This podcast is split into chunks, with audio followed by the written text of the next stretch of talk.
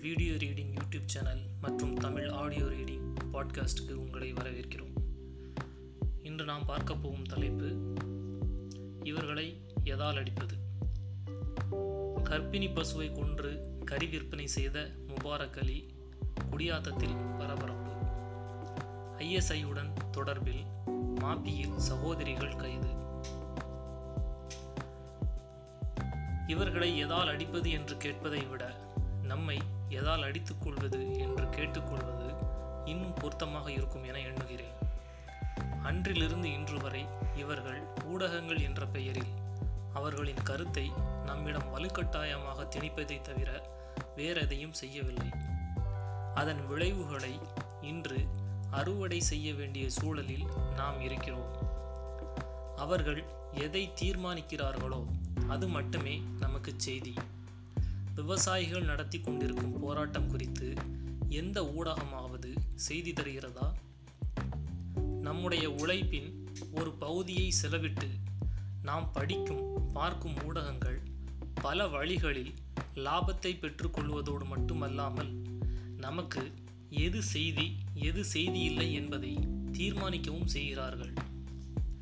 YG மகேந்திரனின் குடும்பத்துக்கு சொந்தமான பத்மா சேசாத்ரி பள்ளியில் ஆசிரியராலேயே மாணவிக்கு பாலியல் தொந்தரவுகள் செய்யப்பட்டிருக்கின்றன என்பதும் அது பல காலமாக தொடர்ந்து கொண்டிருக்கிறது என்பதும் பல ஆசிரியர்கள் இந்த ஈனத்தில் ஈடுபட்டிருக்கிறார்கள் என்பதும் இந்த ஊடகங்களால் மறைக்கப்பட்டிருக்கிறது. சமூக ஊடகங்களில் இந்த விஷயம் பெரிதாக விவாதிக்கப்படாமல் போயிருந்தால் இதுவும் கூட ஒரு தனியார் பள்ளி என்பதோடு முடிந்து போயிருக்கும்.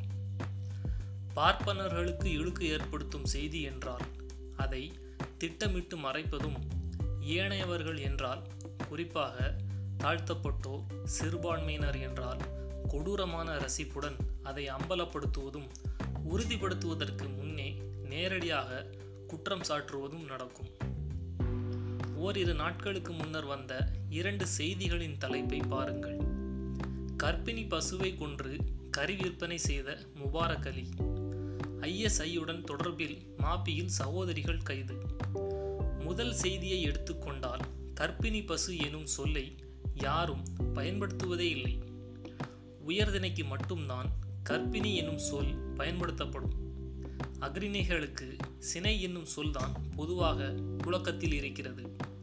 ஆனால் சினை பசு என்று சொன்னால் அது உணர்ச்சியை தூண்டாது என்பதால் கர்ப்பிணி பசு எனும் சொல் திட்டமிட்டு பயன்படுத்தப்பட்டிருக்கிறது. அதுவும் அந்த பகுதியில் மாட்டு இறைச்சி வியாபாரம் செய்பவர் முபாரக் அலி என்பவர். இவர் மீது ஆர்எஸ்எஸ் குண்டர்கள் திட்டமிட்டு பழி சுமத்துகிறார்கள். முபாரக் பல ஆண்டுகளாக மாட்டு இறைச்சி வியாபாரம் செய்து வருகிறார். ரவி என்பவருக்கு சொந்தமான சினைப்பசு ஒன்று காணாமல் போயிருக்கிறது. இதனால் முபாரக் தான் திருடி கொன்றுவிட்டார் என்கிறது ஆர்எஸ்எஸ் இந்த கொரோனா இரண்டாம் அலையிலும் இதற்காக மக்களை கூட்டி போராட்டமும் செய்திருக்கிறது. இதற்குத்தான் அப்படி ஒரு தலைப்பு. இரண்டாம் செய்தியை எடுத்துக்கொள்வோம். மத்திய பிரதேசத்தின் இந்தூரில் உள்ள இராணுவ கண்டோன்மெண்டில் வசிக்கும் இரண்டு சகோதரிகள் பாகிஸ்தான் உளவு அமைப்பான ஐஎஸ்ஐக்கு இராணுவ ரகசியங்களை விற்றிருக்கிறார்கள். முதல் செய்தியை விட இது மிகவும் அபாயகரமான செய்தி. ஆனால் அது எளிதாக ஐஎஸ்ஐயுடன் தொடர்பு என்பதாக முடிந்து போகிறது. ஐஎஸ்ஐ என்றால் என்னவென்று தெரியாதவர்களுக்கு இந்த செய்தியின் உள்ளீடு புரிவதற்கான வாய்ப்பே இல்லை. இதுவே இந்த இரண்டு சகோதரிகளும் இஸ்லாமிய பெயரை தாங்கியவர்களாக இருந்துவிட்டால் இந்த செய்தியின் தலைப்பு இப்படி எளிதாக இருந்திருக்குமா? இவைகளெல்லாம் புதிய விடயங்கள் அல்ல. ஏற்கனவே நமக்கு தெரிந்தவைதான். தப்லிக் ஜமாத்தால் தான் கொரோனா பரவுகிறது என்று அனைத்து ஊடகங்களிலும் அறிக்கை வாசித்தவர்கள் கும்பமேளாவினால் கொரோனா பரவவில்லையா என்று கேள்வி கேட்டவரை கைது செய்ததையும் செய்தியாக வெளியிடுகிறார்கள். ஆனால் இதன் விளைவுகள் என்ன என்பதைத்தான் சிந்திக்க வேண்டியிருக்கிறது. இந்த செய்தி வெளியான செய்தி புனல் எனும் ஊடகமோ அல்லது தினமலர் போன்ற ஊடகங்களோ மட்டுமல்ல அனைத்து ஊடகங்களும் இதே நிலைப்பாட்டில்தான் இருக்கின்றன. அளவுகள் வேண்டுமானால் மாறுபடலாம். நீண்ட காலமாக ஊடகங்கள் இதைத்தான் செய்து வருகின்றன. குஜராத் ஊபி போன்ற வட மாநிலங்களில் அக்கம்பக்கமாக பழகியவர்களே எவ்வாறு முன் திட்டமிட்ட கலவரங்களின் போது அவ்வளவு கொடூரமாக நடந்து கொள்ள முடிகிறது எனும் கேள்விக்கான பதில் இதில்தான் ஒளிந்து கொண்டிருக்கிறது. நீண்ட காலமாக இது போன்ற செய்திகளை படித்து பார்த்து கேட்டு வருபவர்களின் உளவியல் அவைகளை உண்மை என ஏற்று அதன் அடிப்படையிலேயே தம் செயல்பாடுகளை அமைத்துக் கொள்கிறது.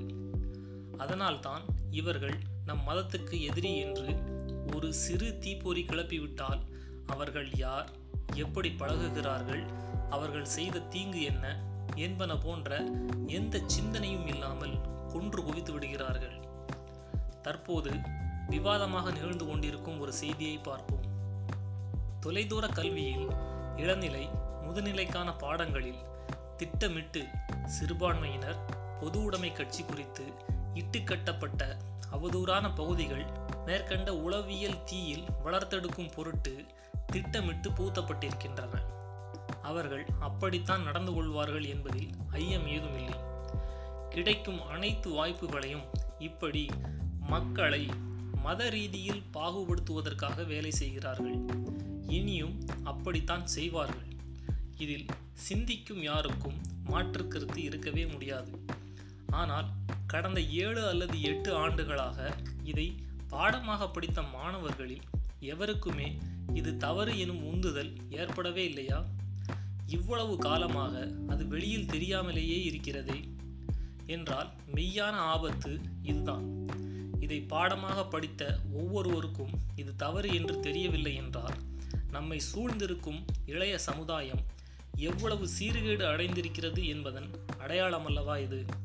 பாடம் சரி செய்யப்படுவதோடு மட்டுமல்லாமல் இதை செய்தவர்கள் செய்ய திட்டமிட்டவர்கள் செய்ய அனுமதித்தவர்கள் என்று ஒருவர் விடாமல் அனைவரும் கடுமையாக தண்டிக்கப்பட வேண்டும். ஏனென்றால் இது பாடத்தை மாற்றியமைத்த குற்றம் அல்ல சமூகத்தை சீர்கெடுத்த குற்றம்.